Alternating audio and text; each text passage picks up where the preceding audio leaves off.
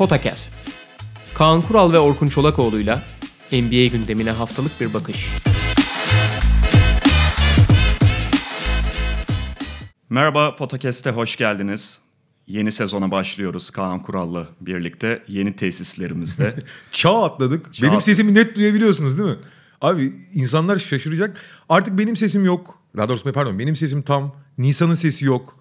Gerçekten profesyonel bir ortama kavuştuk. Benim sesim de kulakları patlatmayacak anladığım kadarıyla.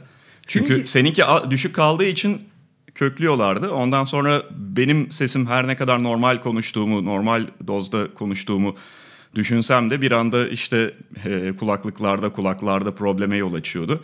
Herhalde küfrün büyük kısmını da ben yiyordum öyle ayarsızlıklarda. Ve söylediğin gibi Nisan Kural bu sezondan itibaren bizimle oy- olmayacak maalesef.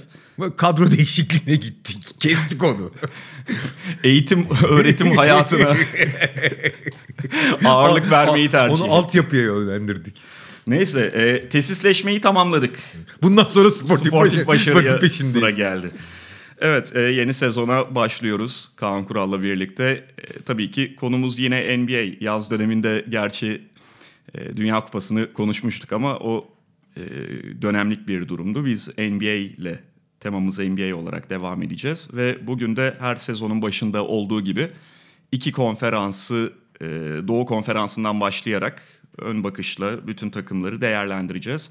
Tabii takım değerlendirmelerine geçmeden Kaan abi istersen e, manzaradaki NBA'in genel manzarasındaki o dramatik değişimden biraz bahsedelim. Yani çünkü gerçekten çok NBA tarihinde yer edinecek e, şekilde bir değişim yaşandı yaz döneminde başından itibaren. Aslında free agent piyasası açılmadan önce. Zaten bütün tartışmaların e, önemli kısmı da oradan doğuyor. E, transferler açıklandı. Öncesinde takas vardı. E, dev bir takas vardı. Anthony Davis takası.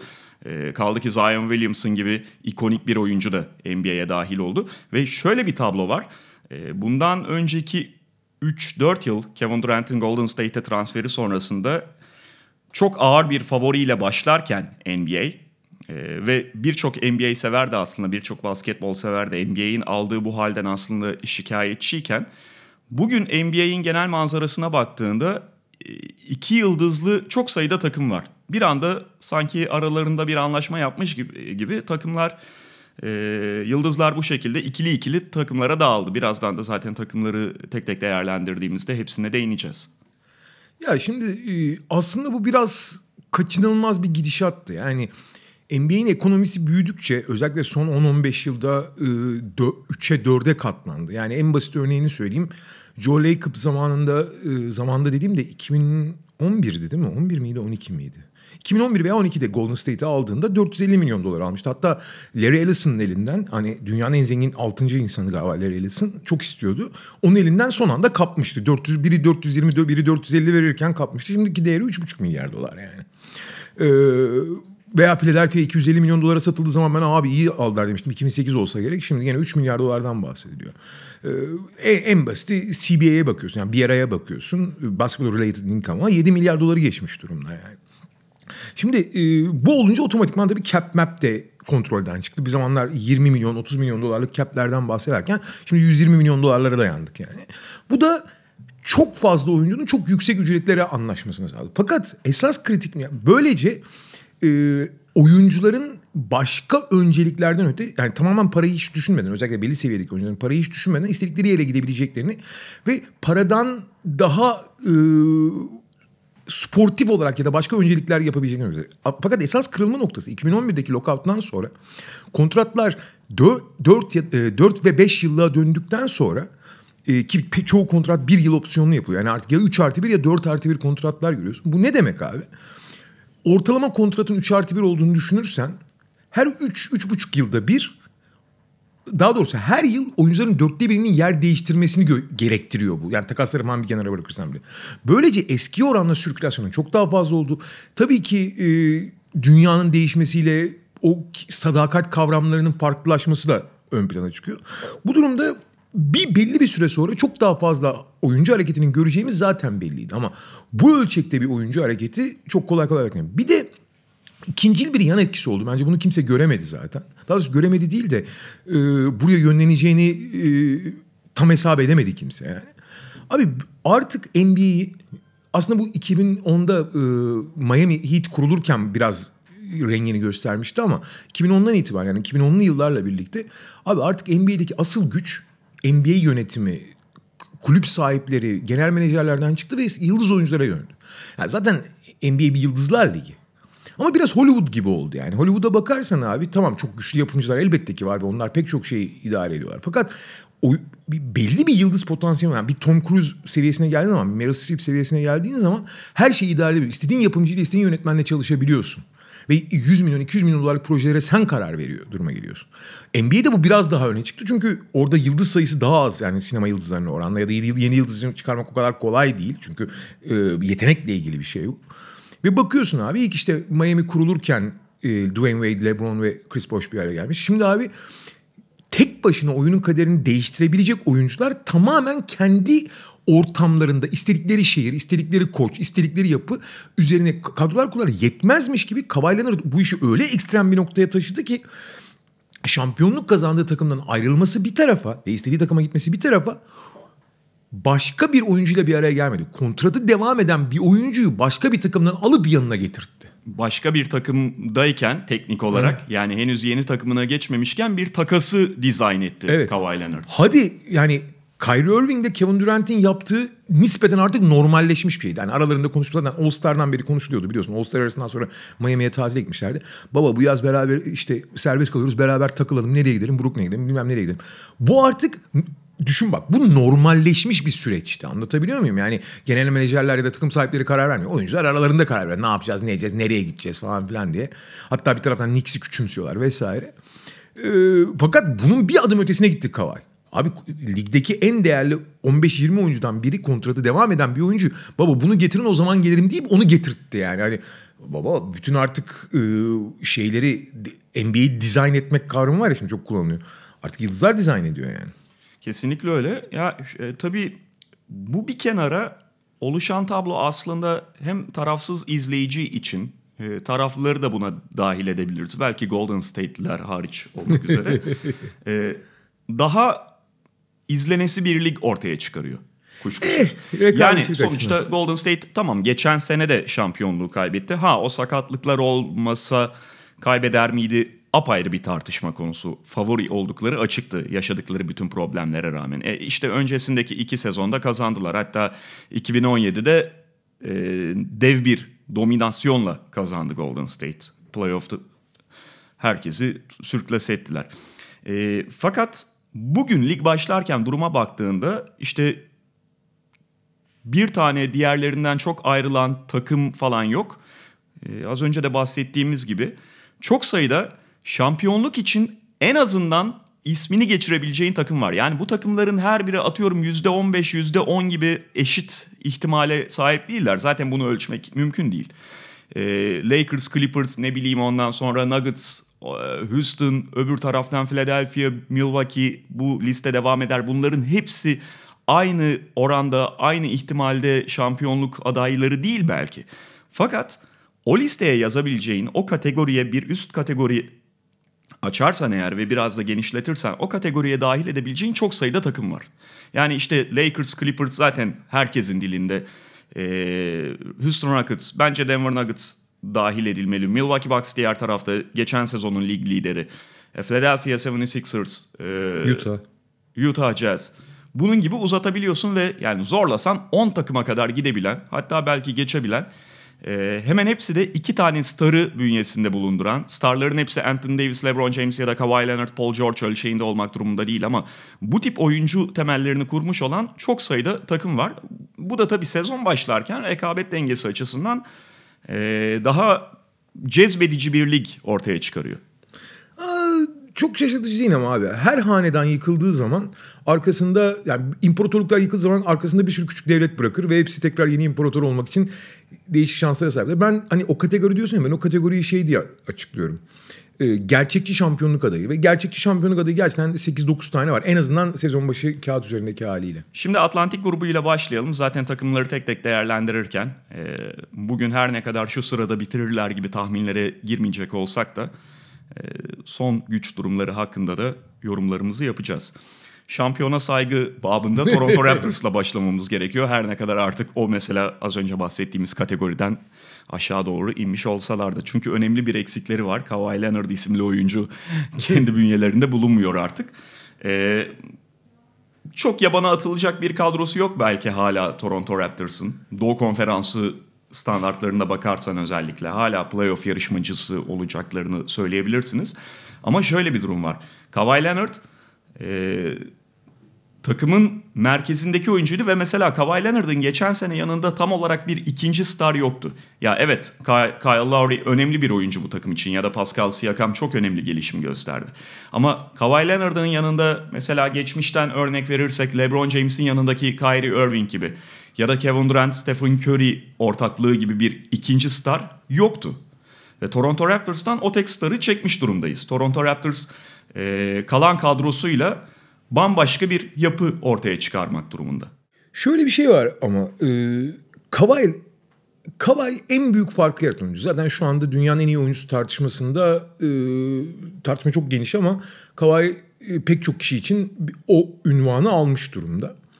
Durant de devre dışı kaldığı için. E, Lebron'un hani hala iddiası var ama yani onlardan biri. Fakat şöyle bir şey var abi. E, Kawhi'nin ayrılması ne bileyim bir Michael Jordan'ın Chicago'dan ayrılması, LeBron'un Cleveland'dan ayrılmasına çok benzemiyor. Çünkü Kawhi takımın en büyük fark yaratan ve takımı e, iyi bir takımdan şamp gerçek şampiyonluk adayına çeviren en değerli hatta ana hatta belki de yegane e, sebep olmasına karşın takımın yapısını yükselten bir oyuncu değildi hiçbir zaman. Yani Kawhi bir şey oynuyordu, takım bambaşka bir şey oynuyordu. Kawhi onlara bir ek bonus gibiydi yani bir taraftan. Hatta zaman zaman takımın yaptığı şeyleri bozuyordu Kawhi. Yani asıl sistemini. Şimdi zaten Kavay'sız maçlarda normal sezon için konuşuyorum tabii ki. Ne kadar başarılı olduklarını gördük. Geçen sene 21 maç oynamadık. 17-4 mi ne gittiler Kavay'sız maçlarda. Çünkü takım belli bir şey oynuyor zaten. Yıllardır getirdiği bir düzeni var. Kavay hiç ona dahil olmuyor. Sadece ona onu da ondan daha farklı, daha bireysel ama daha iyi bir şey yapıyordu. O yüzden Kavay çıktığı zaman takım aslında e, orijinal formuna geri dönecek ve bence çok bir şey kaybetmeyecekler. Üstüne üstlük e, Pascal Siakam gibi gerçekten çok ciddi bir çıkış yakalayan ve inanılmaz çok yönlü yani modern yıldız profilini çok dolduran bir e, oyun stili olduğu için onun ne kadar ilerleyeceği de takımın takım açısından e, heyecan verici bir durum. Fakat abi bunların hepsi normal sezon için geçerli ve tabanı çok belli şeyler. Artı takımın artık yaşlanmaya başladığını. Yani Kyle, e, Kyle Lowry'nin kontratını uzattılar bu arada. Kontrat, şey, kontrat sezonuydu bu sezon. Ee, bir sene daha uzattılar. Hani kalacak. Hani güveniyorlar buna ama Mark Gasol ve Kyle Lowry'nin artık yeteneklerinin iyi erozyona uğramaya başladığını keza benzer şeyi Serge Ibaka için de söyleyebiliriz. Ve takım içinde gelişim sağlayabilecek sadece yani Pascal Siakam ve OG Anunoby. Şimdi geçtiğimiz yıl şampiyonlukta e, apandis ameliyatı hiç oynayamadığı için playoff'ta çok göz önüne gelmemişti ama OG Anunoby dedi çıkış yakalaması beklenen ve aslında çok önemli parça olması beklenen bir oyuncu. İşin ilginç yanı oyunu biraz Kavaya benzediği için hani onun biraz ikamesi olabilecek gibi düşünülüyor.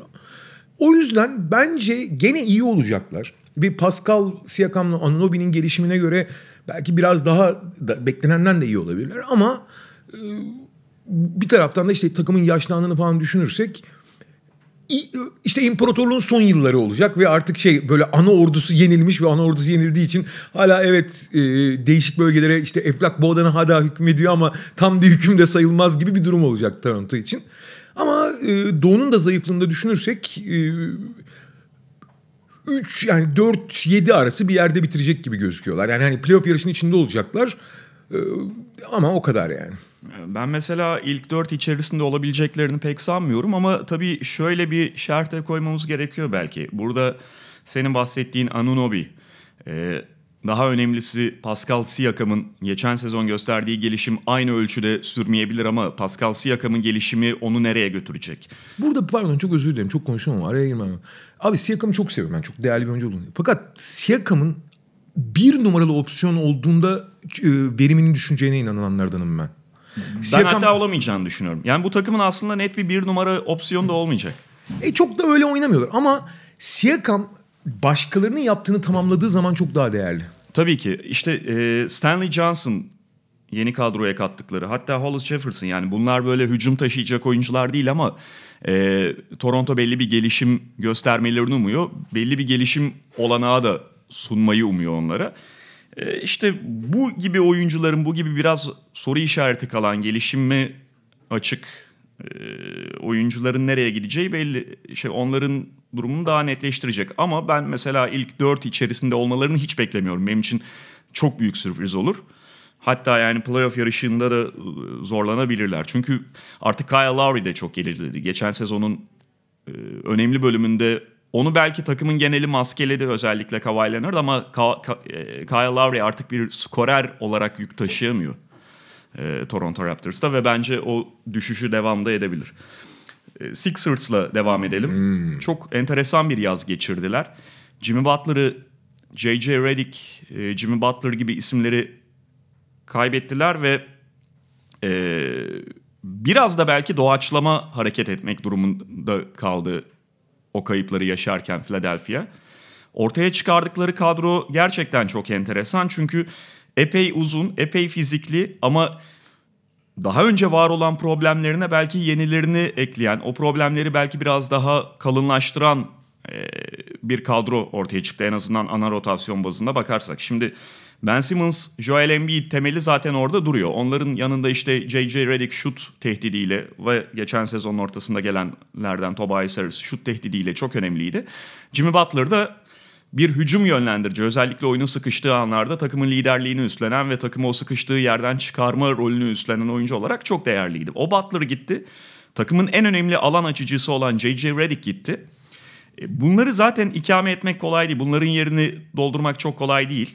Ee, biraz da dediğim gibi Sixers e, doğaçlama hareket etmek durumunda kaldı. Orada şöyle bir şey yaptılar. Josh Richardson'ı takasta kaptılar. Çok değerli. Ee, free agent piyasasından da e, Al Horford'u getirdiler. Şimdi Al Horford'un ne kadar değerli bir oyuncu olduğunu anlatmaya belki gerek yok. Fakat Al Horford Joel Embiid'in yanında ve bu takımın içerisinde biraz böyle tuhaf bir parça olarak duruyor.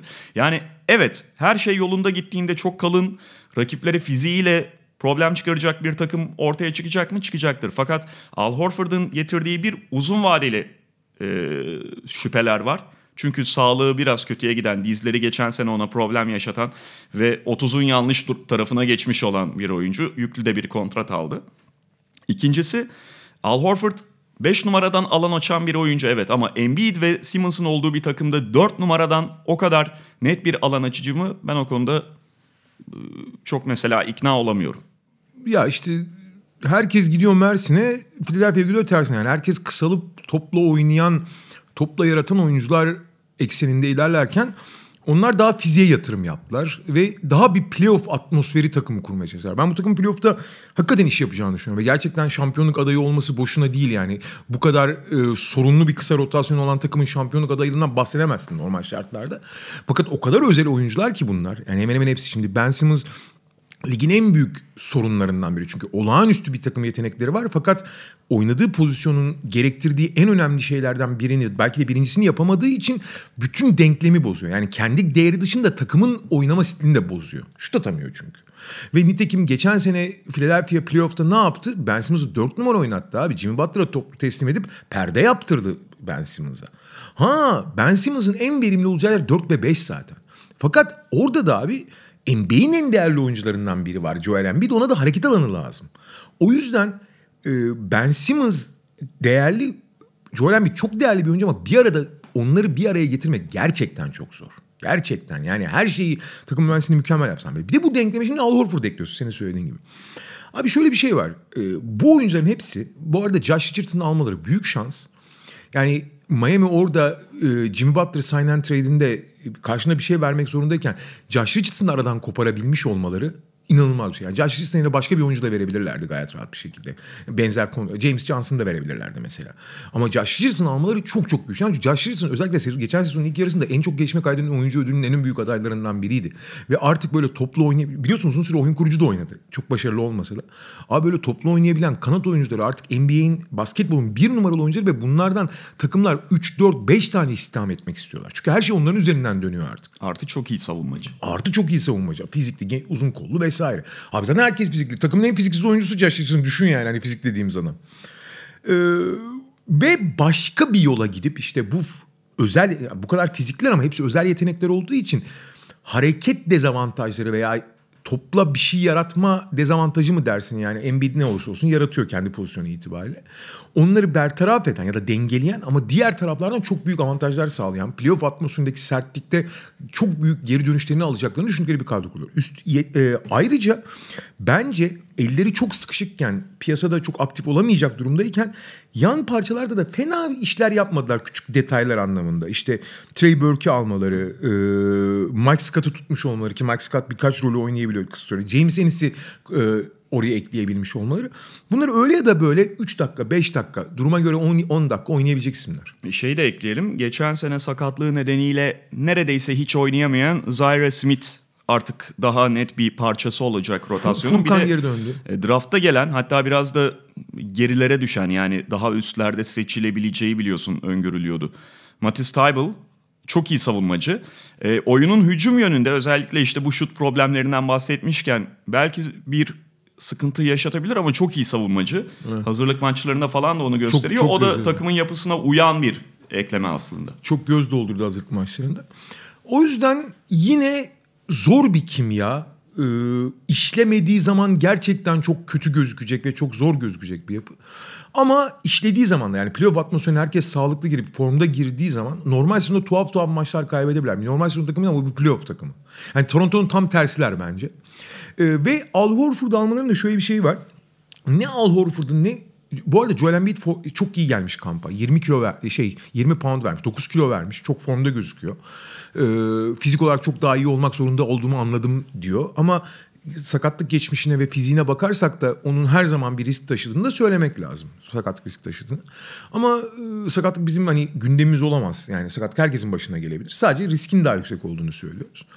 Ee, ama o yüzden hele ki bu geçen seneki e, Kawhi Leonard'ın yaptığına baktıktan sonra ben mesela bundan sonra en çok gündeme gelecek konu mu load management. Yani oyuncu dinlendirme ya da oyuncu yükleme programı olacağını düşünüyorum ve üst düzey oyuncuların artık hiçbirinin 70 maçın üzerine kolay kolay çıkma, çıkmama ihtimali var. Tabii ki istisnalar olur. Damian Lillard'lar falan filan deli gibi oldukları, deli oldukları için James Harden'lar falan oynuyorlar yani. Oynamak istiyorlar. Engel de olamıyorsun. En fazla 2-3 maç oturtabiliyorsun. Ama e, LeBron'un 70-71 maç işte tabii Lakers'ın ona çok ihtiyacı var ama e, Embiid'in de hiçbir sakatlık yaşamasa bile ben 65 maçlar civarında anca oynayacağını düşünüyorum. Hiç sakatlık yaşamadığı senaryolarda bile. Horford zaten onun sigortası biraz. Onun sigortası. Aynı şey Horford için de geçerli ama Horford'u da bence 60-65 maçın üzerinde oynatmayacaklardır. Hı hı. Mecbur kalmadıkları sürece. Bu da birbirlerini ikame edebilmeleri açısından da önemli. Ee, Celtics'e geçelim. geçelim. Celtics açısından da ilginç bir dönüşüm yaşandı. Bir mini dönüşüm de diyebiliriz buna. Çünkü şöyle bir durum var. Bundan e, yaklaşık yani iki yıl bile demeyeceğim. Bir yıl öncesine gidelim. Celtics için şöyle bir tablo söz konusuydu. E, Gordon Hayward sakatlıktan dönüyor. Kyrie Irving geçen sezonun son bölümünü kaçırmıştı. Playoff'ta oynayamamıştı. Sakatlıktan dönüyor. E, bizim zaten gümbür gümbür gelen gençlerimiz var. Jalen Brown olsun, Jason Tatum olsun. Hala draft hakkımız var. Anthony Davis'i de alacağız. Ee, buradan bir çıktık mı şuraları alırız bilmem ne. Celtics kendisini önümüzdeki e, 5-6 yıla damga vuracak 2-3 takımdan biri belki de onların birincisi olarak görüyordu. Çok haksız bir durumda değildi bu. Yani gerçekten hem hali hazırda bir temel oluşturmuş hem elinde hala asetler var. Ee, önceki sene onca probleme, onca sakatlığa rağmen belli bir seviyeye gelmiş. E, Doğu Konferansı'ndan bir de LeBron James çıkmış. O tahtı almak için gerçekten en önemli adaydı. Benim şahsen Doğu Konferansı şampiyonluk adayımdı geçen sezon kişinin. başlarken pek çok kişinin. E, bugüne geldiğimizde Gordon Hayward sakatlıktan dönüşünde hiçbir zaman eskisi gibi olamadı. Kyrie Irving birçok problemin kaynağıydı ve zaten gitti. Anthony Davis takası konusunda pek beklediklerini bulamadılar. Nets'ten yıllardır aldıkları o draft hakları falan artık bitmiş durumda. Hani şey kapandı, çeşme kapandı. Tamam elde hala işte e, Tatum gibi, Brown gibi değerli gençler var. Horford da gitti ama ve bugün Celtics'e baktığımızda mesela o az önce bahsettiğimiz e, şampiyonluk için söz sahibi olabilecek, şampiyonluk adayı diyebileceğin takımlar kategorisinde biraz uçtan yer aldığını düşünüyoruz. Özellikle e, pivot pozisyonundaki, uzunlardaki, uzun rotasyonundaki e, problemlerinden ötürü.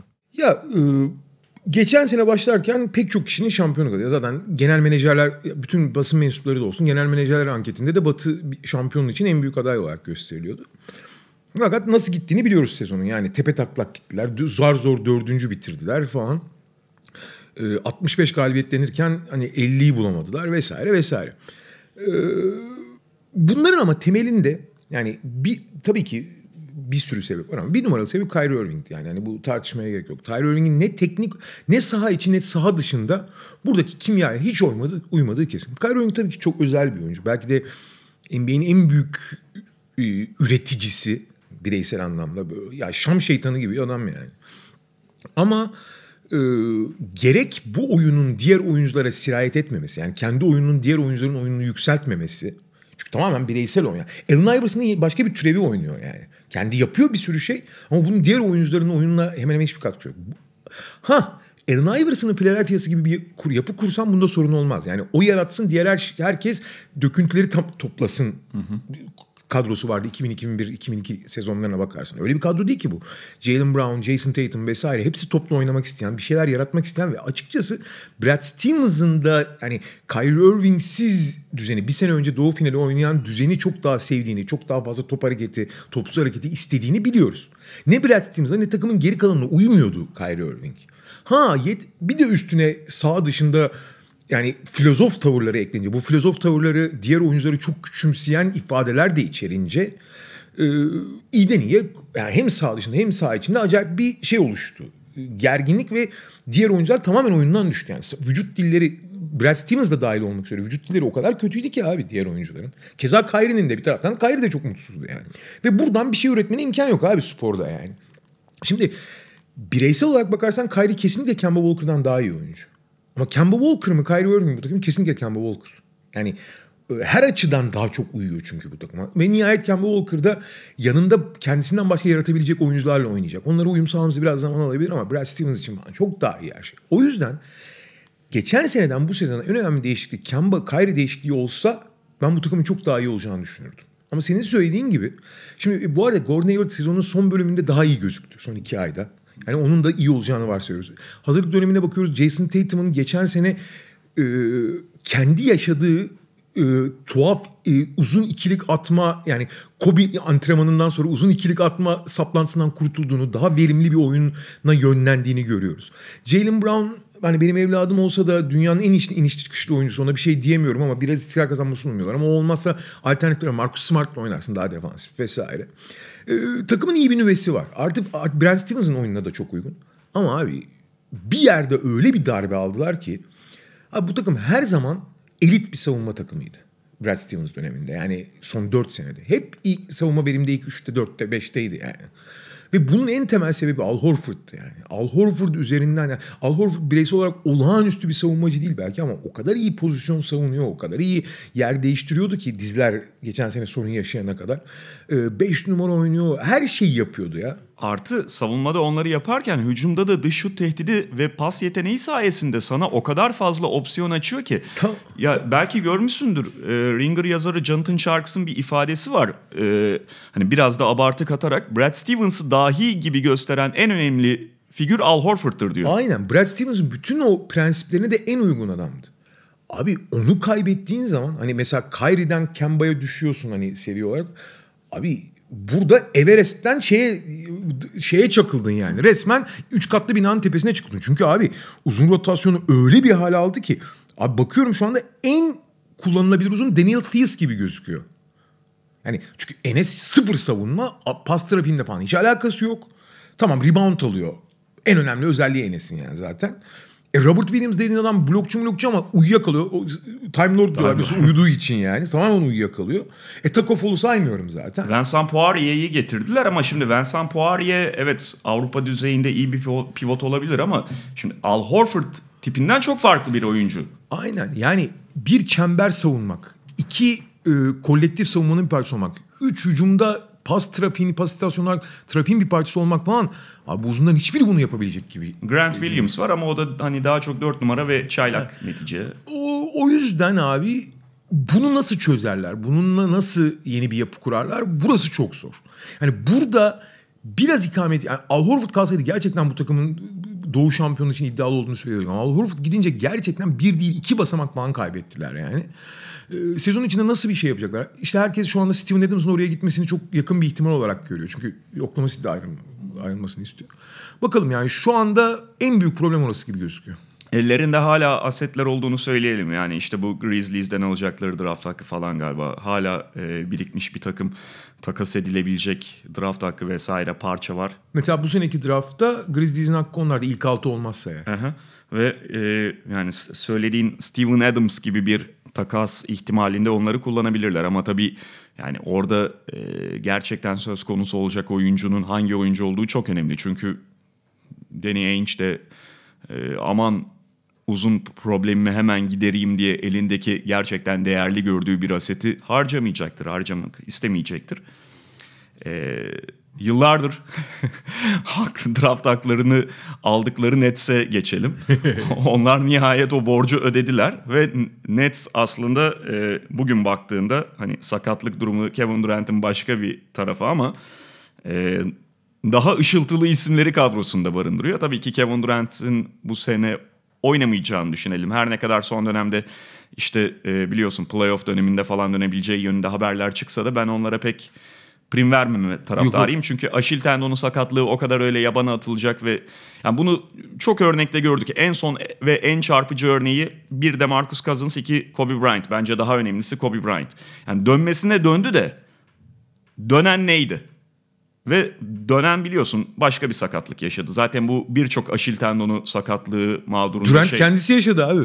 Hayır hayır ben şeyden bahsediyorum. Yani döndükten sonra e, hiçbir yüzde yüz sağlıklı olmuyorlar ve başka sakatlıklar tetikleniyor. Bunu Mehmet Okur'da da gördük.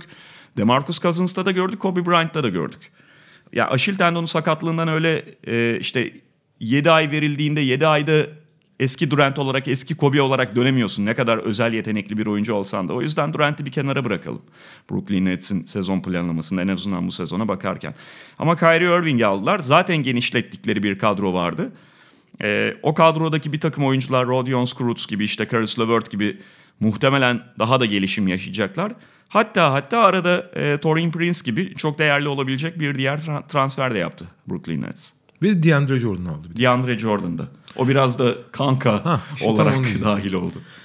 Abi e, sağlıklı bir Kevin Durant NBA'deki 30 takımın hangisine gitse cidden hani 3 seviye falan atlatır. Çünkü öyle bir özel oyuncu. Ama bu sene devre dışı ve geri kalan yapı abi çok çorba ya Brooklyn'de. Ben Kenny Atkinson'ı yani zaten e, genel menajer neydi Yeni Zelanda? Sean Marks. Sean Marks. Sean Marks'ın yaptığı iş olağanüstü bir şey gerçekten. Yarattıkları kültür olağanüstü. Buraya gelen her oyuncunun e, ister çaylak olsun ister e, kariyeri tamamen bitti denen oyuncu olsun hepsini yeniden yaratmak ve geliştirme konusunda yeni bir San Antonio yarattılar. Yani gelen 3 kat değer kazandı. Bunlara hiçbir şey söylemiyorum. Fakat abi şu takım mühendisliği anlamında şu anki malzemeye bakıyorsun. Abi o kadar tuhaf bir araya gelmesi o kadar zor oyunculardan kurdular ki. Bir kere abi Jared Allen varken niye DeAndre Jordan alırsın diyeceksin. O tamam hadi Kyrie ile şeyin kankası olduğu için alındı. Mecburen alındı biraz. Kyrie ile Kevin Durant'in abi o yoksa biz de yokuz dedikleri için alındı. Fakat abi şimdi onu nasıl kullanacaksın abi? Bu böyle bir e, Sakaryalılar Birliği kurulacaksa orada DeAndre baba DeAndre'ye de dakika vereceksin herhalde falan yaparlarsa Kenny Atkinson nasıl adalet etsin abi? Jared Allen kadar iyi çember savunan modern uzun bulamazsın. DeAndre Jordan değersiz demiyorum. Ama değeri azalan ve yaşlandıkça kendini e, belli şeylere işte rebound ve blow konsantre ettiği için diğer alanlara çok katkı yapamayan bir oyuncu. Jared Allen da skorer değil ama Jared Allen savunma şeyinde blok kovalamadan bile çok doğru savunma yapıyor. Gerektiğinde blok yapıyor ayrı konu ama hep doğru yerde hep doğru savunma yapıyor. Hep doğru devriliyor. Hep doğru perde yapıyor. Mesela DeAndre Jordan'ın perde konsantrasyonu falan da sınırlı. O yüzden normal şartlarda Jared Allen'ın 30-32 dakika şeyin DeAndre Jordan'ın 15-20 dakika oynaması lazım. Bu denge sağlanabilecek mi yani mesela en basiti. Başka bir problem olacak. E abi şimdi Kyrie Irving'i aldın. Abi Kyrie Irving'in o özelliklerini biliyoruz. Kyrie Irving için ideal senaryo LeBron'un yanı. Yani takım ya herkes bir şeyler yapacak. Kyrie Irving son deha şeyini atacak, imzasını atacak. Ama Kyrie Irving resmi yaptığı zaman olmuyor bu iş abi. Olmuyor. Biraz önce bahsettik. Biraz ne önce olduğunu. bahsettik. Olmuyor yani. Ha, bir yere kadar oluyor daha doğrusu. Diğer oyuncuların buna çok adapte olmuyor. Bir diğer oyuncular onu tamamlayacak ve onun döküntülerini toplayacak bir yapıda değiller yani. Mesela Caris LeVert, Jason Tatum benzeri bir problemi yaşayabilir belki Artı, yanında. artı Kyrie, Karis LeVert inanılmaz temassız oyuncular. İki tane bu kadar temassız oyuncuyla oynarsan abi otomatikman çok büyük problemler yaşıyorsun. Hem hücumda hem savunmada. Hadi Kyrie yaratıcılığı yapan pek çok şeyi çözüyor. E Joe Harris'in de savunmada e, iyi niyetli olsa da bir turnike olduğunu düşünürsen Baba arkada Jared Allen kaç topu tutacak? Üstüne bir de DeAndre Jordan onları da tutamazsın yani. Yazı çok iyi geçirmiş Krutz ama Krutz da bireysel olarak müthiş bir savunmacı. Abi bu takım nasıl savunma yapacak mesela? Açık saha oynayacağını iddia ediyorsun. Kyrie Irving hiç açık sahaya uygun değil. Geçen sene biliyorsun önceki sezon muazzam açık saha oynuyorlardı. Geçen sezon onu biraz dengelemişlerdi ama açık sahayı hızlı gelmeyi kullan. Abi Kyrie hiç açık saha yani Kyrie tamamen kendi onun için açık sahaya o kolektif anlayışı. Açık saha çünkü kolektif bir şey ister. Onu da yapamazsın. Abi çok zor bir takım ya. Çok zor takım yani. İyi takım yani gerçekten iyi malzeme var ama şey gibi bu abi. Çok kaliteli et var, çok kaliteli süt var. Çok kaliteli şey var, mısır var. Abi bunlardan yemek yapmak çok zor. Gerçekten çok zor yani. Bakalım. Yani şöyle söyleyeyim, D'Angelo Russell'ın yerine Kyrie Irving'i getirmeyi hani onlar biraz böyle e, aynı pozisyon ve aynı tip oyuncu olarak nitelendiriliyor ya. D'Angelo Russell'dan vazgeçip ne kadar geçen sene ciddi bir gelişim göstermiş olsa da ve All-Star seçilmiş olsa da Kyrie Irving'e gitmeyi anlarım. Ama söylediğin gibi bu takım içerisinde Kevin Durant'in yokluğunda D'Angelo Russell'ın yerine Kyrie Irving'i koymak bu takıma geçen sene elde ettiği başarının üstüne çıkma garantisi vermiyor. Hatta bence çok da zor olacak onlar için. Ee, yine ama playoff'ta yer alacaklarını düşünüyoruz. Şimdi peki bundan sonraki bölümde bazı takımları daha hızlı geçebiliriz. Mesela Knicks çok uzun konuşulmayı hak etmiyor bence. Bu Hocam e, NBA'in demirbaş takımlarından biri. Real Madrid'i hızlı geçer misin sen mesela İspanya'da? çok köklü ve mal olmuş değil mi NBA? Aynen. Bu arada şey çok ilginç abi. Ee, şimdi Brooklyn'le şeyin durumuna bakıyorsun Clippers'ın. Bu resmen Rayo Vallecano ile Espanyol'un Barcelona Real Madrid'in önüne geçmesi gibi bir durum. Gerçi tamam Lakers da bu sene iyi kadro kurdu ama hani genel itibariyle bakarsan bayağı ilginç bir senaryo yani. Tabii NBA'in dinamikleri farklı. Farklı ama işte biraz da bu hani e, Knicks'in isimlendirmediği Lakers'ın daha çok isimlendirdiği o Lakers istisnası gibi bir şey vardı ya hani Evet. biz zaten Lakers'ız daha doğrusu bunu kendileri söylemiyor dışarıdan yorumcular çok söylüyordu ya Lakers bir şekilde yolunu bulur. E, Lakers bir şekilde o starları alır kabulü senelerce ısrarla e, böyle bir gerçeklikmiş gibi aktarıldı. Halbuki öyle bir şey yok artık bugünün dünyasında. Lakers bunu yaşadı. Knicks de yaşıyor. Yani Knicks nerede yaşadı? İşte geçen sene Porzingis'i en son gönderdiler. Çünkü Porzingis artık kalmak istemiyordu ve onu ikna etmek çabası göstermek e, istemediler bir şekilde. E, oradan elde edecekleri salary cap'teki daha büyük açıklıkla iki tane star alacaklarını düşünüyorlardı. Al- Baş, başkan 3 yıldız sözü verdi. A- aldıkları o 3 yıldızı sayıyor. Abi Özhan Can Aydın'ın rahmetli şey vardı ya 3 yıldız deyince hani böyle Pastanın çile yediğin var mı? O- Onun mu söyledin? yok o şeydi Ünal Aysal'dı galiba. 3 yıldız diye acayip acayip adamlar sayılmıştı zaman. bir de galiba yine Lincoln gelince Galatasaray'a dünyanın en büyük futbolcusunu aldık gibi bir demeç vardı. Kim söylemişti onu hatırlamıyorum. şey, e, Knicks'in aldığı yıldızları sayıyorum. Julius Randle, Bobby Portis, Taj Gibson, Marcus Morris, bakalım Reggie Bullock, Wayne Ellington, Alfred Payton.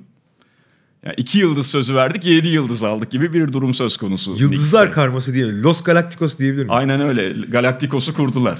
4 numara ağırlıklı. Abi bir kere zaten Bobby Port yani şey yaptılar ama en azından hani iyi niyetle bakarsak eskiden e, yıldız peşinde koşup kimseyi alamayınca e, ikinci seviye oyunculara çok uzun kontratlar verip uzun süreli başlarını belaya sokuyorlardı. Mesela LeBron yazında 2010 yazında gidip Amara'ya sakat Amara'ya vermişlerdi o parayı. Bu sefer öyle yapmadılar. Bütün kontratlar 1 artı 1 falan kontratlar.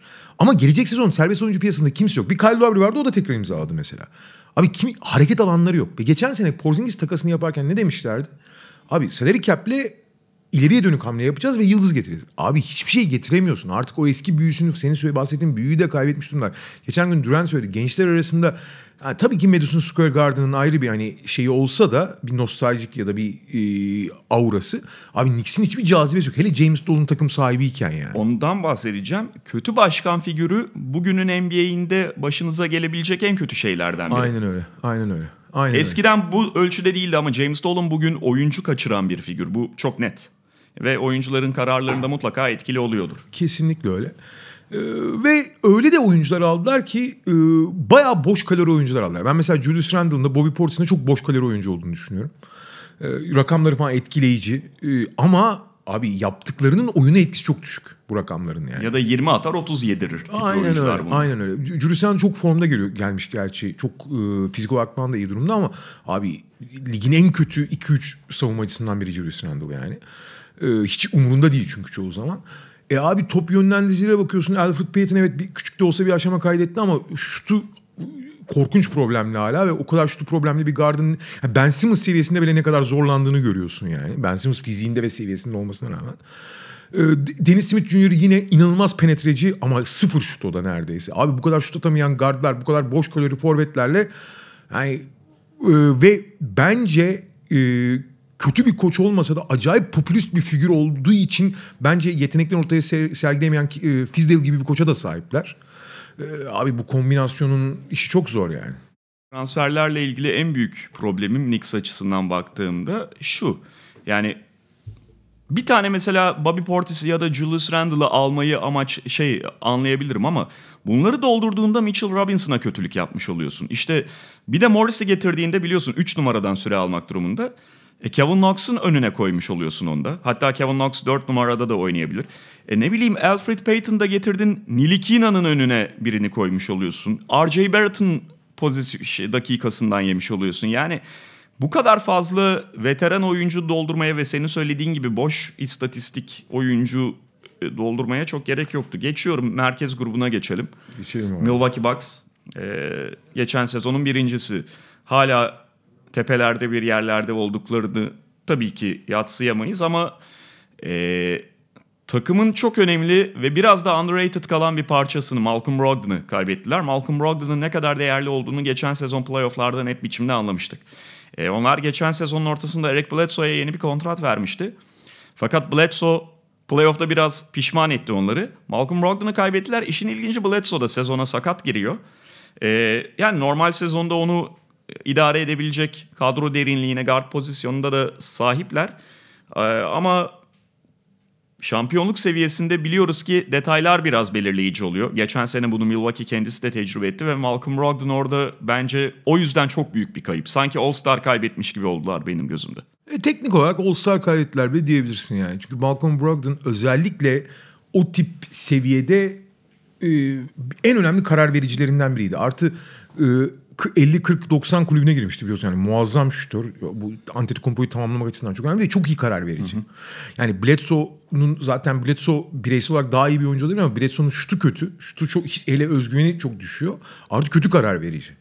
Yani abi bunları kaybetmek çok önemli gerçekten. Ama bunu kompanse edebilecek parçalar var. İşte George Hill'i tuttular. Donda DiVincenzo geçen sezonki çaylak sezonun ikinci yarısı sakattı. O tekrar devreye girecek.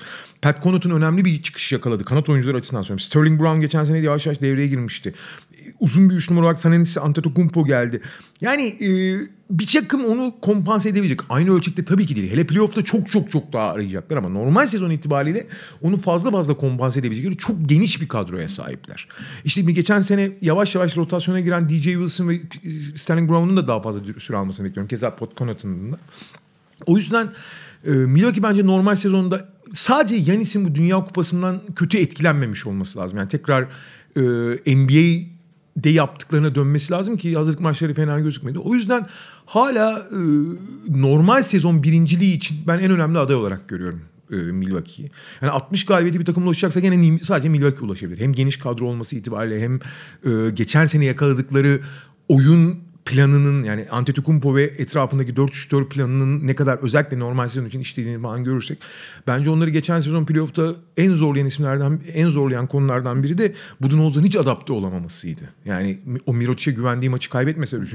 4. maçı çok farklı bir senaryo izleyebilirdik. O yüzden evet özellikle işler sıkıştığında yani seviye yükseldiğinde çok çok çok çok değerli bir parçayı kaybettiler. Ama bu normal sezon için onları az etkileyecek bence. Ee, aynı fikirdeyim yani normal sezonda ben de etkileneceklerini düşünmüyorum ama işte yani benim onlarla ilgili şüphelerim zaten playoff'a yönelik daha çok. Aynı aynı, aynı şeyi düşünüyorum. Indiana Pacers da önemli 2-3 kayıp yaşadı.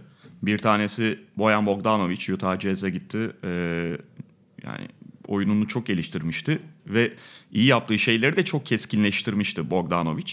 Ne kadar özellikle Oladipo sakatlandıktan sonra takımdaki e, rolünün arttığını da gördük. Terius Young çok yönlü oyunuyla yine önemli bir parçaydı. Zaman zaman sessiz sedasız yaptığı işlerle ve Darren Collis'ın da transfer olmadı. o şey, a, a, ahirete kendini adadı. Dünyevi işlerden biraz uzaklaşma. Aynen dünyevi uzaklara uzaklaşıp kendini daha yüce hedeflere yöneltti. Yehova şahidi olarak abi kendini dine verdi adam basmış bunu bıraktı ya. Da rotasyonun önemli bir kaybı. Ee, hatta şeydi Corey Joseph'ı da tabii saymak Doğru. gerekiyor. Fakat bu şartla yani bu kayıplarla birlikte bence şartlar dahilinde e, çok iyi eklemeler yaptılar. Nedir? TJ Warren. TJ Warren geçen sene Phoenix Suns'ta biliyorsun bu az önce senin Julius Randle ve Bobby Portis için söylediğin gibi biraz boş kalori istatistik oyuncusuydu TJ Warren ama geçen sene Suns'ta olduğu için çok fazla konuşulmasa da önemli bir gelişim kaydetti. Ciddi bir şutöre dönüştü. Ve gördüğüm kadarıyla hazırlık maçlarında o şutörlüğünü devam ettirecek TJ Warren. Ee, ben biraz Indiana kültürü içerisinde kafa değişimi yaşamaya başladığını da gördüm. Tabii ki çok ufak bir örnek grubu var elimizde ama sanki oyunun diğer yönlerine daha ciddi yaklaşan bir TJ Warren göreceğiz gibi. Jeremy Lamb benim Oklahoma City'den beri e, beğendiğim ve çok hakkını bulamadığını düşündüğüm bir oyuncudur. Yani elbette çok açığı da var ama e, onları idare edebilecek Oladipo gelene kadar ve sonra da kenardan getirebilecekleri bir oyuncu. Aaron Holiday zaten hani Darren Collis'ın yerine yavaş yavaş arkadan yetişiyordu. Yanına da TJ McConnell'ı aldılar. O da biraz TJ, hani Corey Joseph'ı ik- ikame edecek oyuncu. Ee, Malcolm Brogdon. oraya geleceğim. Malcolm Brogdon az önce ne kadar kritik olduğundan bahsediyorduk. Indiana için de bir o kadar değerli bir transfer. Uzun rotasyonda da Thaddeus Young gittikten sonra zaten artık daha e, uzun bir ikiliyle Miles Turner'ın yerine tamamen Domantas Sabonis'i monte ederek devam edecekler. Ha bundan sonrası için Sabonis'e de bir kontrat veric- verilecek mi e, kararını vermek durumundalar. O zor bir karar olacak ama bugünden bahsedersek bence Sabonis Turner'da beraber var olabilecek bir ikili. Sabonis de biraz daha geriden şut atmaya kendine verir ve bunu da yaparsa. Ya e, söylediğin her şeye katılıyorum. Bir tek şey var abi. Geç, geçen sene daha doğrusu bu son 3 sezonda Indiana'nın hep beklentilerin üzerine çıkıp biraz e, Doğu'nun baş alt takımı konumuna gelmesindeki en önemli nokta e, evet Oladipo'nun çıkışı falan bir sürü bireysel Miles Turner'ın rolünü yeniden tamamlaması, hücumun yıldızı değil savunmanın yıldızına dönüşmesi falan gibi binlerce sebep sayabilirsin ama takımın ahengiydi abi en önemli noktalardan biri. Ve bu ah- ahengi sağlayan çok önemli bazı parçaları kaybeder. Dorian Collins'ın o kadar söylemiyorum ama abi Thaddeus Young ve Bogdanovic birbirinin pozisyonlarını değiştirerek yani switch yaparak rollerini değiştirerek e, hem savunmada hem hücumda belki Bogdanovic o kadar iyi bir savunmacı olmayabilir ama pozisyonunu kolay kolay kaybetmezdi. Teddy Young birkaç pozisyonu sever. Switch edebilmeleriyle, Miles Turner'a yönlendirebilmeleriyle falan her şeyi işlerli kılan oyunculardı. Ee, ikisi de çok çok değerli oyuncular değiller. Bogdanovic'in özellikle modern oyundaki değeri biraz e, bireysel yeteneklerin üzerine çıkmış olabilir ama öyle hani kaybettiğin zaman yeri dolmayacak oyuncular değiller ama bu takım için bence çok elzemlerdi. Aynı ahengi yakalamak hiç kolay değil. Bir kere o ahenk çok e, kolay bulunan bir şey değil. Bir sihir gibi bir şey. Kolay değil ve yeni gelen oyuncuların mesela TJ Warren'ın hiç böyle özellikleri yok. Hiç alakası yok bunların. Aa dediğin gibi kültür değiştikçe belki biraz böyle ama zaten çok kötü pasör olduğu için kolay kolay olmaz o iş yani. Keza Domantas Sabonis Miles Turner ikilisinde pota, hücumda potadan daha uzak oynaması gereken isim Miles Turner olacak. Ve Miles Turner her ne kadar iyi bir üç, gerçekten çok iyi üçlükçü bu arada. %37 ile mi ne atıyordu? Hı hı. Fakat karar verme konusunda çok problemli. Kötü karar veriyor sürekli. O yüzden onu o ahengin içinde doğal bir şekilde oynamasına sağlamak lazım. Eğer kopuk kopuk oynanırsa karar vermesi beklenirse yani düzenin içinde olmayan kararlar çok zorlanabilecekler. O yüzden bence o onları sihirli kılan şeyi biraz yitirmiş olabilirler. Sezon içinde göreceğiz. Üstüne üstlük takımın gerçek bir oyun... Derin Collison'ı çok zayıf olduğu için çok işte hani fizik olarak zayıf olduğu için bir sürü problemi olsa da takımın oyun kurucusu. Şimdi gerçek oyun kurucu yok. Brogdon mu oynayacak orada? Brogdon oyun kurucu gibi oynayabiliyor ama iyi bir tam bir oyun kurucu değil. Ben Aaron Holiday'i çok beğeniyorum. Eğer o role soyunabilir. Brogdon'u iki numaraya doğru iterse Oladipo gelene kadar daha iyi olabilir. Ama Aaron Holiday o e, şeyi seviyeyi atlayabilecek mi? Onu da göreceğiz. Ee, ve her şey tabii ki Oladipo'nun gelişine bağlı. Ki o da ağır bir sakatlık. Evet Aralık gibi deniyor hatta Noel gibi deniyor. Döndüğü zaman ne kadar iyi olacak? Patlayıcılığa dayalı bir oyun olduğu için bu onu e, öyle ya da böyle törpüler mi yeteneklerini? Göreceğiz ama e, kötü olmayacakları kesin ama ben o son 3 senede gösterdikleri ahengi kaybetmiş olabileceklerinden endişeliyim yani. Ee, çok hızlı geçmemizi rica ettiğim bir takım Detroit Pistons. Gerçekten üzülüyorum Detroit konuşurken ve hani yazında sonuçta çok durumlarını değiştiren bir gelişme yaşanmadı. Derrick Rose'u aldılar da yani ha işte hani takımın çok böyle zayıf bir tarafına e, güç katacak tipte özelliklerde oyuncu değil Derrick Rose. Geçen seneyi çok iyi geçirmiş olsa da. Ha şimdi mesela takımın şeyine bakıyorsun, e, rotasyonuna bakıyorsun. Reggie Jackson point guard'ta 2-3 numarada muhtemelen Luke Kennard, Tony Snell falan ilk 5 çıkacak. Bruce Brown. Bruce Brown. Hani hangisini seçsen çok tatmin edici bir ikili zaten ortaya çıkmıyor kanatlarda. Langston Galloway, Mihailiuk. Ben burada mesela Kennard'la Snell'i öne çıkarıyorum. Ee, ama Yazık, sana da yazık. sana da yazık. No hani bu mu şey hani bu mu takım içerisinde çıkarabildiğin kanat diyorsun. Tamam Griffin çok iyi bir sezon geçirdi. Drummond ne oldu? Abi ben Kennard'la Sinel'i öne çıkarıyorum dedim. Yapabildiğin en iyisi bu mu abi senin? Na, ben ne yapayım? Ben Detroit'li değilim. Onu. Detroit düşünsün. Doğru Hayır, şey yazıyorum yani bence açılış gecesinde ilk beş bu ikisi olur o anlamda dedim. Abi basketbolda topla oynayabilen kanat artık bir numaralı pozisyon ve hakikaten Luke Kennard, Bruce Brown ve Tony Sinel'e kaldılar abi orada. Yani ta- sonuçta Blake Griffin de artık o, orada oynuyor. Yani topla oynayabilen kanat gibi oynuyor ve gerçekten harika bir sezon geçirdi geçen sezon. Yani kariyerinin bence en iyi sezonunu geçirdi. En etkileyici değil ama en iyi sezonunu geçirdi ama abi zaten Drummond, Ray Jackson eksiğiyle ne olacak ki? Ben sana başka bir şey söyleyeyim. İyi basketbol iyi basketbolcuyla oynanır. Abi şimdi bu hani şimdi Pistons'ın bütün rotasyonuna bakıyorsun. Şöyle isimler sağda solda savruluyor. Luke Kennard, işte Langston Galloway. Bunlar bu arada çok kötü oyuncular değil. Yanlış anlaşılmasın da çok öne çıkması gerekiyor bu takımda. Tony Snell, Mihailiuk, Markif Morris. Morris'lerden çürük olanı şu anda.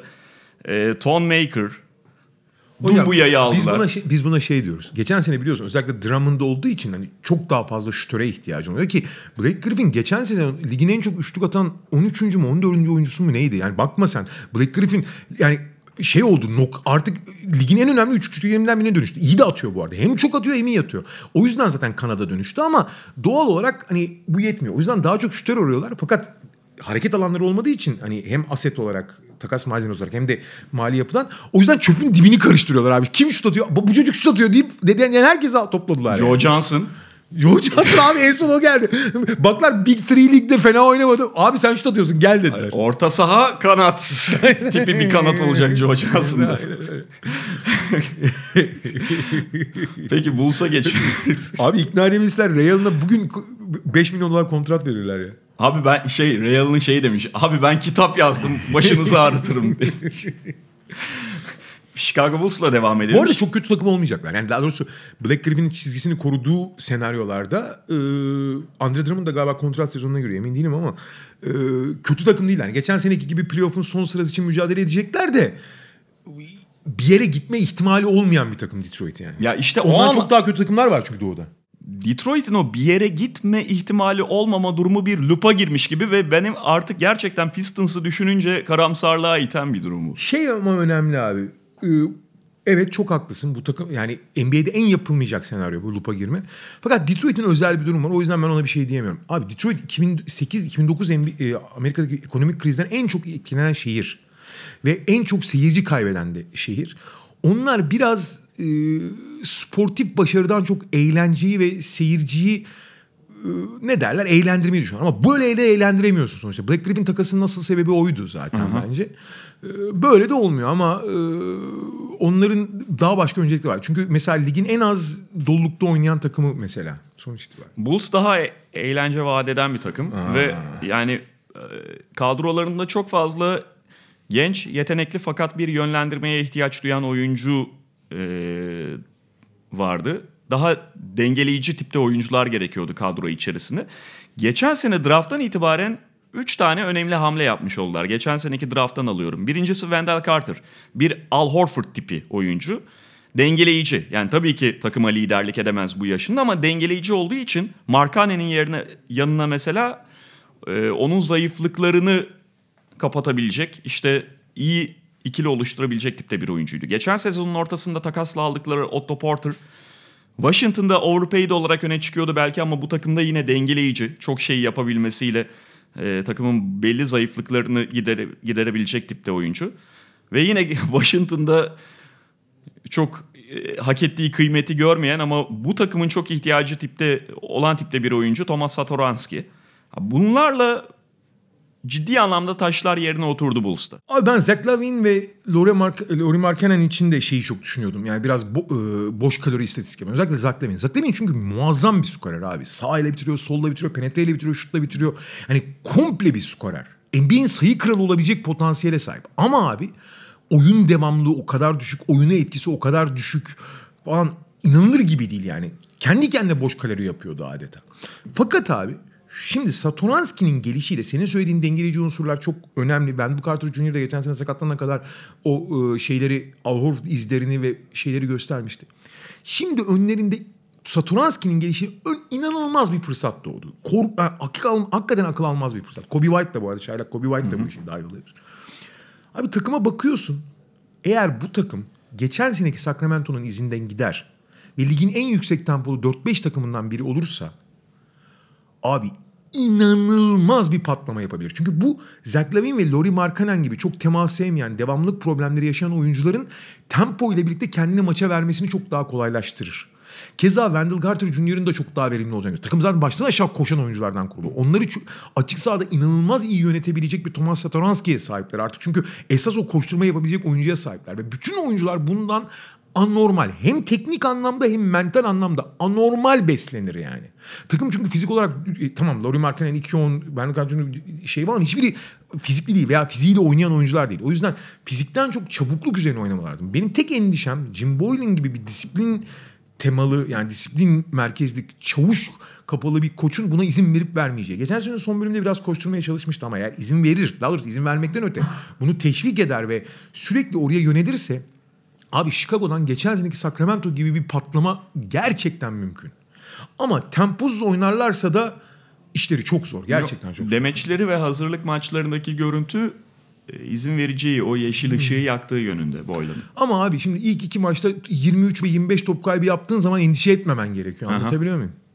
Gerçi işte Satoranski de onları çok sınır yani çok kolaylaştıracaktır o geçişi. O yüzden çok iyi isabet yani. Yine çok fazla e, durmadan geçelim dediğim bir takım Cavaliers. E, Cedi içerisinde bulunsa da şey yeni koçları John Beeline'la yola çıkıyorlar ve e, Michigan'da özellikle işte e, hücum yapısıyla çok takdir toplayan bir koçtu. E, elinde de biraz böyle şekil vermesi mümkün bir hamur var Cavaliers'ta.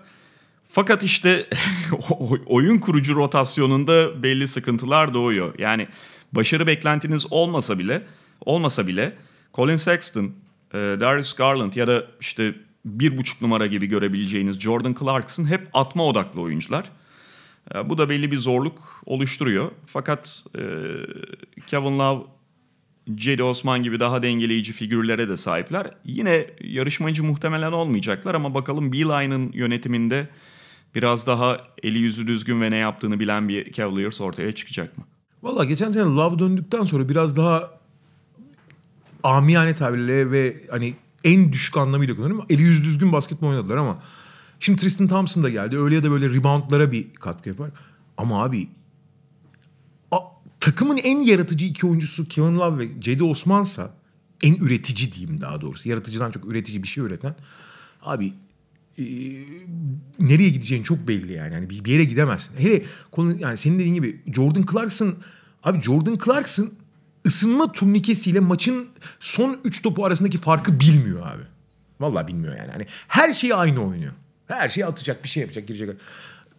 Ve hani boş kalori diyorum ya. Abi kötü kalori buna. Kö- Kötü kolesterol yani adam bile. Ya 20 sayı atsa atmasın abi atmasın. Yani sıfır sayı atsın da gözüm görmesin diyeceğin türde bir adam. Ee, çok zor abi işleri bu kısa rotasyonda. Ama şimdi bakıyorsun hani çok da ümitsiz olmaya gerek yok. Colin Sexton'ın geçen sezonun ilk bir ayıyla son bir ay arasındaki değişimini de gördüğün zaman da abi sonuçta herkes yavaş yavaş gelişiyor. Ne kadar gelişir bilemiyorsun. Colin Sexton asla bir oyun kurucu olmayacak. Skorer olacak ama artık abi basketbolda öyle skorer oyuncu da oynatabiliyorsunuz. Ama etrafını doğru yerleştirirsen. Allah Kevin Love'la Cedi'ye sabır versin diyorum ben. Başka da bir şey demiyorum ama e, zaten onların da hedefi Beeline'la ne kadar gelişim görecek kaydedeceklerini görmek. Mümkünse Tristan Thompson ve Kevin Love'ı da takas edeceklerdir zaten. Sabır demişken sabır kelimesini akla getiren böyle sabır ihtiyacını akla getiren bir gruba geçiyoruz. Güneydoğu grubu. Özellikle bazı takımlar yani Allah affetsin kategorisi altına direkt yazmamız gereken takımlar. Ee, geçen sezonki birincileri Orlando ile başlayalım. Ya Orlando geçen sene beklentileri aştı ve neresinden bakarsan bak başarılı bir sezon geçirdi. Kesin. Kesinlikle takdiri hak ediyorlar. Fakat şöyle bir problem ortaya çıkıyor. Geçen sezon başarılı olmuş olabilirsin ama nereye geldin? İşte Doğu Konferansı'nı şey bitirdin değil mi? 7. sırada bitirdin. Playoff'u galibiyetle açtık. Playoff'u galibiyetle açtın ama sonra zaten e, üst üste kapattık. kaybettin. Abi e, şurada dürüst olması gerekiyor takımların kendilerine. Yani o takımın gelebileceği nokta orası açıkçası. Ha Jonathan Isaac, Aaron Gordon gibi oyuncular e, kişisel gelişimlerini, bireysel gelişimlerini devam ettirebilirler mi? Evet teorik olarak devam ettirebilirler. Hatta Isaac özelinde özellikle daha fazla ettirmeleri bekleniyor. Ya da Markel Fultz belki bir şeyler yapabilir. Bil- Bilmiyoruz. Fakat Vucevic temelli bir takımın yani tavanının oralarda olduğu belli. Beni rahatsız eden şu. Evet geçen sene Nikola Vucevic çok iyi bir sezon geçirdi. Hak ettiği şekilde All-Star oldu vesaire. Ama daha bir sene önce aldığın Mo Bamba'nın önüne adamı tıkamaya devam ediyoruz. Mo Bamba'nın önünü bu oyuncuyla tıkamaya devam ediyorsun. Yeni kontrat veriyorsun. ve İyi, Mo, bu Ba- arada Mo- şeyi söyleyeyim araya gireyim. İyi bir sezon geçiren Kane Burch'un de tamamen dakikalarını yok ediyorsun. Öyle ve Mo Bamba dediğin adamı 20. sıradan almadın. Ne 5'ten mi aldın? 6'dan mı aldın? Ya Or- oralardan aldın. 4-6 arası bir yer aldı. Oralardan aldın. Yani hani bari Mo Bamba'yı aldığın takası şey draftı farklı değerlendirseydin. Belki takas etseydin. Ee, bu beni biraz Orlando ile ilgili rahatsız eden durum. Yani ben bu takımın mesela geçen sene bir şey yaptık. Bundan sonra da Jonathan Isaac gibi, Aaron Gordon gibi, efendime söyleyeyim Markel Fultz gibi oyuncuların göstereceği gelişimle e, daha da yukarıya çıkarız. Bir tur daha geçeriz diyebilecek bir takım olduğunu düşünmüyorum. Abi geçen seneki ana oyuncular kimdi? Sen söyledin. Vucevic haklı olarak All-Star oldu. Evet çok harika bir sezon geçirdi. Gene harika bir sezon geçiren Evan, Evan Fournier vardı. Hücumun liderliğini aldı. Nitekim Fransa milli takımında da gördük. Harika sezon geçirdi evet. Ama Fournier, Vucevic ekseninde bir takımla anca playoff'un son sırası. Doğuda bir de yani batıda da değil. Playoff'un son sırası için oynarsın. Baba bir yere gitmiyorsun. Tavanın bu senin. Sen o zaman böyle olmayı kabul ettin demektir. Geçmiş olsun. Abi fark yaratacak oyuncularla seni daha ileriye gö- götürebilecek oyuncularla oynaman gerekiyor. Bu kadar basit yani. Ee, ve hiçbir şey de olmuyor. Uzun kollu oyuncular koleksiyonu kuruyorlar abi. Sanki müze gibi. Uzun kollu oyuncular müzesi kuruyor. Aminu'yu aldılar. Aminu'yu aldılar abi o yüzden. İşte Mo Bamba böyle, Jonathan Isaac öyle. Ve bakıyorsun abi Aaron Gordon çok özel yeteneklere sahip olsa da zihin olarak asla ve asla başrol oynayabilecek bir oyuncu karakterine sahip olamayacağını gösterdi bence artık bu saate kadar.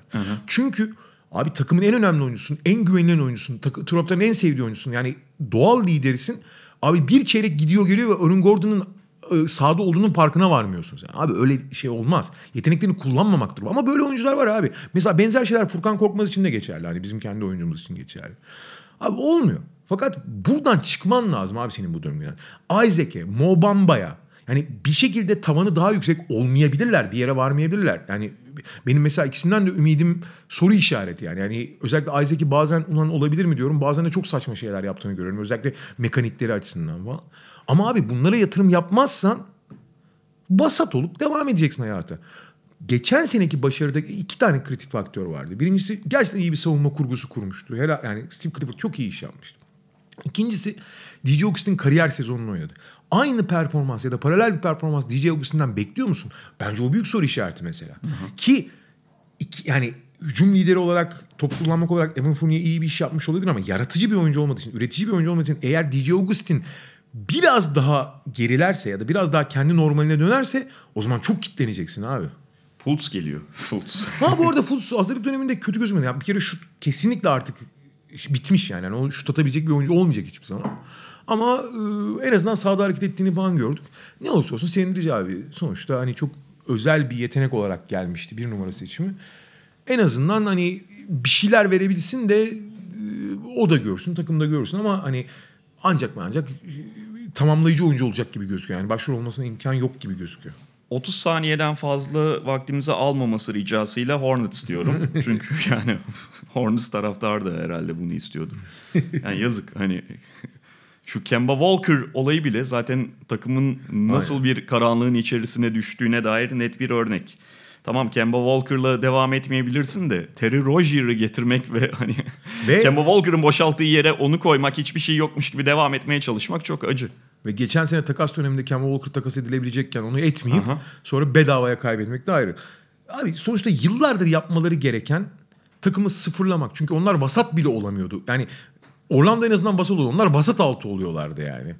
Kemba Walker önderliğinde e, hepsi hak ettiğinin üzerinde ücret alan oyuncular üzerinden vasat altı oluyorlardı. Bunların hepsini sıfırlamak. Abi Batumlar falan bitik durumda yani.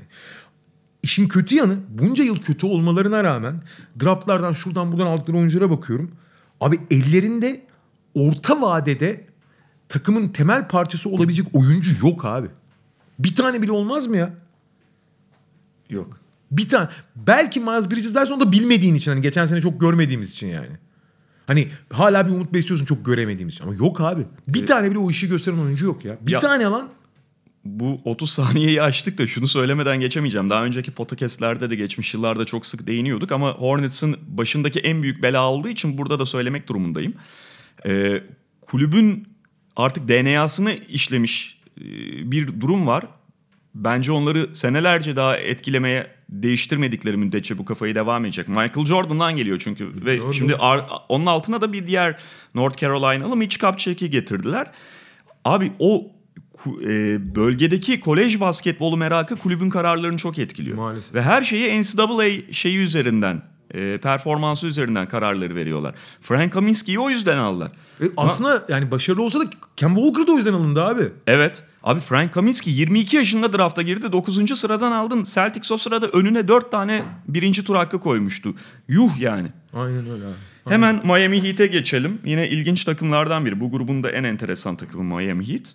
Ee, o derinliklerinden biraz kaybettiler. Jimmy Butler e, transferini yaparken. Fakat şöyle bir şey var Miami Heat'le ilgili.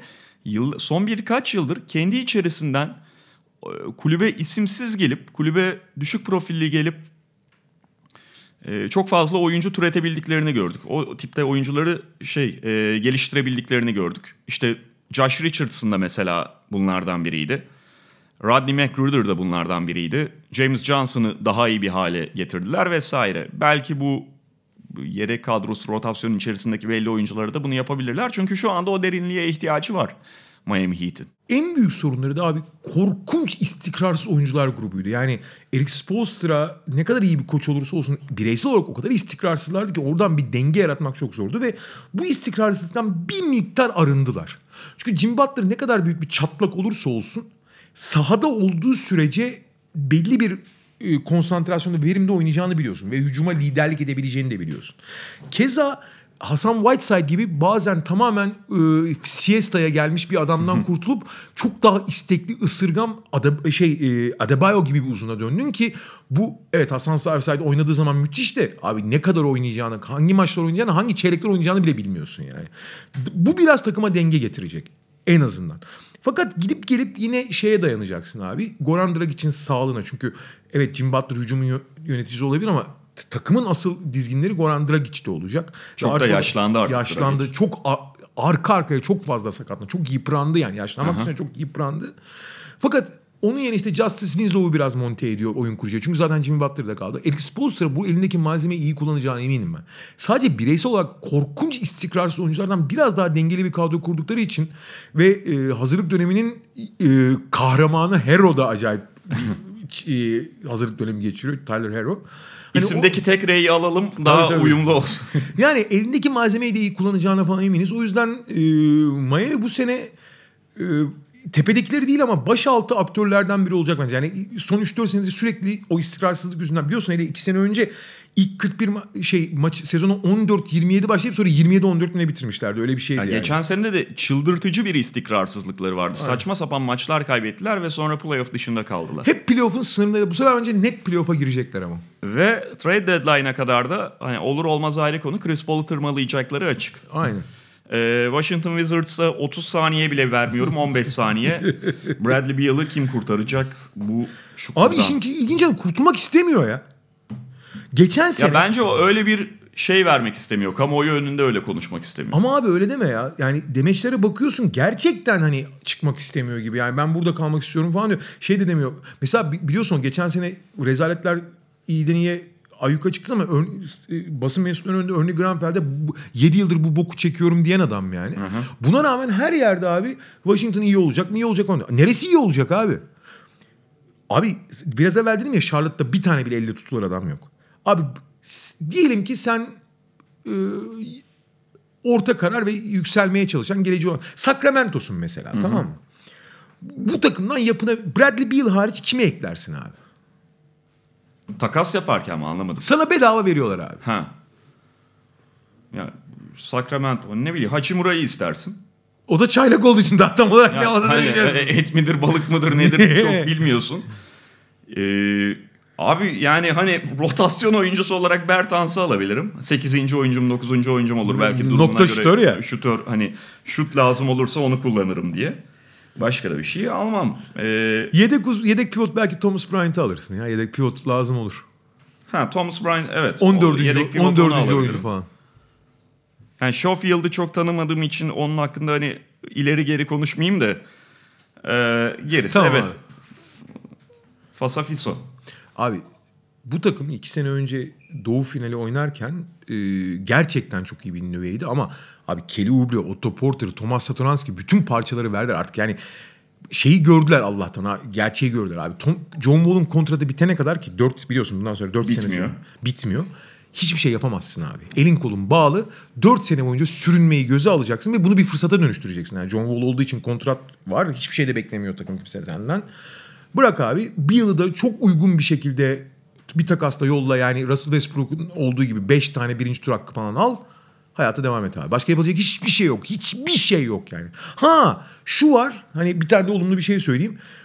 Ee, Bill geçen sene Wall sakatlandıktan sonra biraz da oyun kurucu yani daha doğrusu toplu oynamaya falan başladıktan sonra hakikaten bayağı komple bir yıldıza dönüş. Yani süper yıldız kapısına böyle hafiften yaklaşmaya başladı. Eğlenceli olabilir onu izlemek o kadar. Başka hiçbir şey yok yani. Ya başkent biraz böyle siyasi erk devreye girse Abi Donald- ortalık karışık olduğu için e, yalnız kalmış hissediyor Aynen. camia kendisini. Aynen bu şey söyle Donald Trump geldi takımı el koyacak de- diye bekliyoruz hiç. Hareket yok. Zamanında biliyorsun biliyorsun buz bir tane buzlu başkan seçtiler. Washington ne hallerdeydi? Biz dedik başkentin başkente sahip çıkacak başkentli bir başkan gelsin dedik. Gene bir numara yok. Abi siyasi istikrarsızlık çok vurdu Washington Maalesef baş, başkent takımı olmanın zararları hocam. Peki ilk bölümdeki son takımımız Atlanta Hawks. Ee, onların da ke- keyif vadeden ve e, potansiyeli de olan genç oyuncuları var. Fakat şöyle bir şey de var. Geçen seneden bu seneye baktığımızda bence çok da e, ciddi sıçrama kaydedebilecek bir takım değil Atlanta Hawks. Çünkü yani Trey Young, John Collins falan bunlar önemli ya da Kevin Huerter vesaire. Yanlarına çaylaklar da getirdiler ama sonuçta bu kadronun bütününe bakarak değerlendirmesini yapacağınız bir şey ve yine Atlanta biraz aşağıda kalıyor o bakımdan. Ve mesela Dwayne Dedmon'u da kaybettikten sonra uzun rotasyonu biraz daha sorunlu hale geldi. Bu da belli bir zaten hani Trey Young, e, Kevin Huerter gibi fizikli problemli ve çay- genç oyuncularla savunma kurgulamak zor. Dwayne Dedmon da yani bir çember savunucuyla kaybedince bu takımın iyi savunma yapması çok zor olacak. Ama abi çok akıllı hareket ettiler. Yani iyi bir nüve kurduklarını, iyi bir çekirdek oluşturduklarını Trey Young, işte onlar Golden State'in izinden gidiyorlar ya biraz işte Stephen Curry, Draymond Green'imizi bulduk falan gibi bakıyorlar ya Klay Thompson'larımızı bulduk gibi bakıyorlar ya da onların e, başka versiyonlarını. Abi acele etmediler tamam mı? Bu nüveyi bulduk abi işte orta karar işte Harrison Sacramento'nun yaptığı gibi Harrison Barnes'ları falan alalım da playoff takımı olalım büyürüz falan demediler. Abi en basit örneği Torun Prince gibi yani bu yeniden yapılanmanın ilk parçalarından biriydi John Collins'le e, birlikte. Abi onun bir yere kadar geldiğini gördükten sonra abi evet iyi bir oyuncu ama çekirdeğimizin olmayacak deyip ondan ayrılacak kadar da e, cesur davranırlar. Keza Omar Spellman'ın için de aynı şey geçerli.